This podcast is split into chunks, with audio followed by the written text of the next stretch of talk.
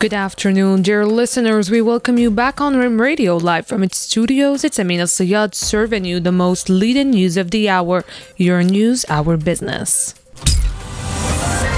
For the headlines, Chairman of U.S. Joint Chiefs of Staff received by Minister Delegate in charge of National Defense Administration and Lieutenant General Inspector General FAR.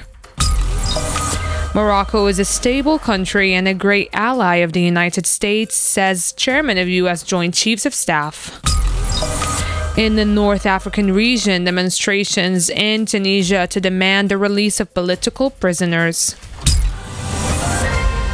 And now we jump into details in accordance with the very high royal instructions the minister delegate to the head of government in charge of National Defense Administration, Abdulatif Ludi, received Sunday at the headquarters of this administration Army General Mark Milley, chairman of the Joint Chiefs of Staff of the United States of America, who is on a working visit in the kingdom, leading an important delegation. More details with you, Suhaj Mehri. The minister delegate to the head of government in charge of the National Defense Administration, Abdulatif Ludi, received Army General Mark Milley, Chief of Staff of the Armed Forces of the United States of America, and his delegation on Sunday at the headquarters of the National Defense Administration in Morocco.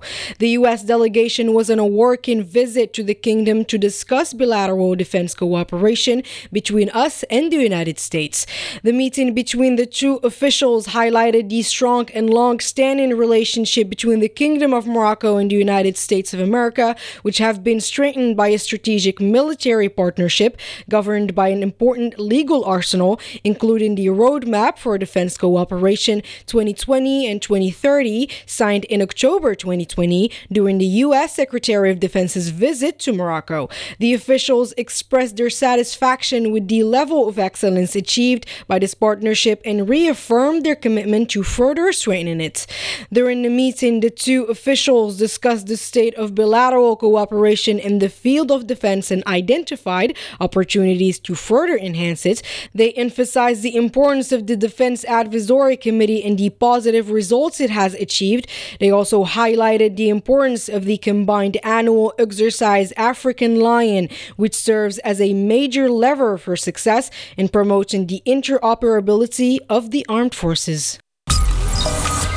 And following this reception, the chairman of the U.S. Joint Chiefs of Staff Army General Mark Milley said that Morocco is a partner and a great ally of the United States and a stable country in a continent and region in search of stability.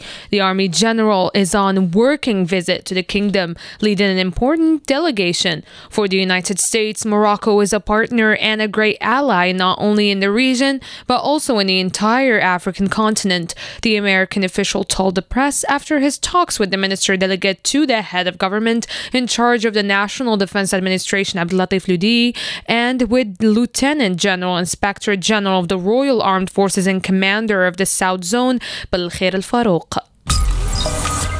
Moroccan and international officials and experts have pleaded Saturday in Dakhla for better governance in the African continent in terms of urban planning, water management, digitalization, and road safety. More details with Miriam Benaisa.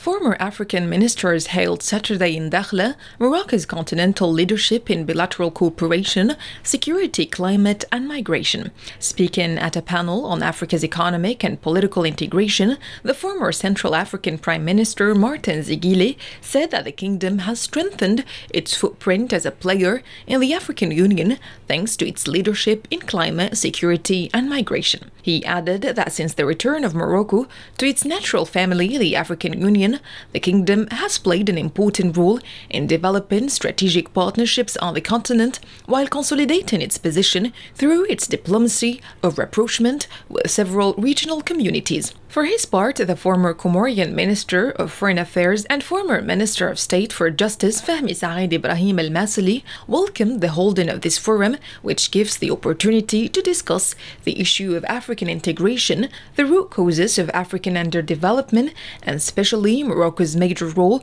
through the will and speech of His Majesty the King, who gives impetus to the South South cooperation.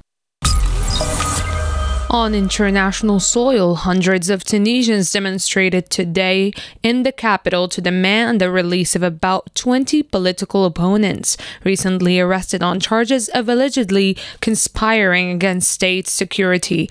The demonstrators who responded to the call of the National Salvation Front, a Tunisian political alliance, were able to bypass the security barriers in the center of the Tunisian capital, continuing their march towards Habib Bourguiba Street, despite the decision of the local authorities to prevent the march.